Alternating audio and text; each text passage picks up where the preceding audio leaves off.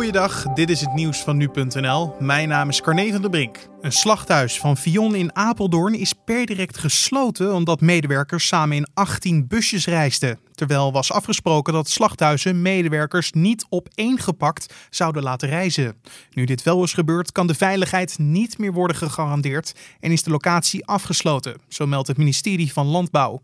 Het is niet bekend hoe lang de maatregel zal duren. De politie en handhaving is aanwezig en niemand mag het terrein op of af.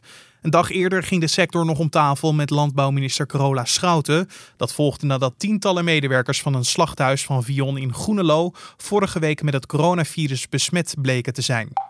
De Europese Commissie wil 750 miljard euro uittrekken om de economische gevolgen van de coronacrisis te bestrijden. Dat maakte commissievoorzitter Ursula von der Leyen bekend op een persconferentie.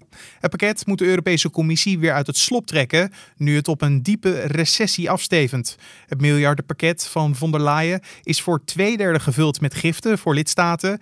De bijdragen hoeven dus niet terugbetaald te worden. De rest van het bedrag bestaat uit leningen tegen aantrekkelijke voorwaarden. De rechtbank in Utrecht heeft een schuldig verklaring opgelegd aan Gukman T. voor het verkrachten van een vrouw in haar woning in 2017. De man kan geen celstraf opgelegd krijgen voor het feit, omdat hij al een levenslange straf uitzit voor de tramaanslag in Utrecht. Volgens de rechtbank is bewezen dat T. de woning binnenkwam en de vrouw, die hij al kende, urenlang verkrachtte. Dit bleek onder meer uit bijtwonden die na afloop op haar lichaam zijn aangetroffen. De vrouw krijgt een schadevergoeding van bijna 10.000 euro. De ANWB verwacht niet dat er op korte termijn weer een zware spits op de Nederlandse snelwegen ontstaat.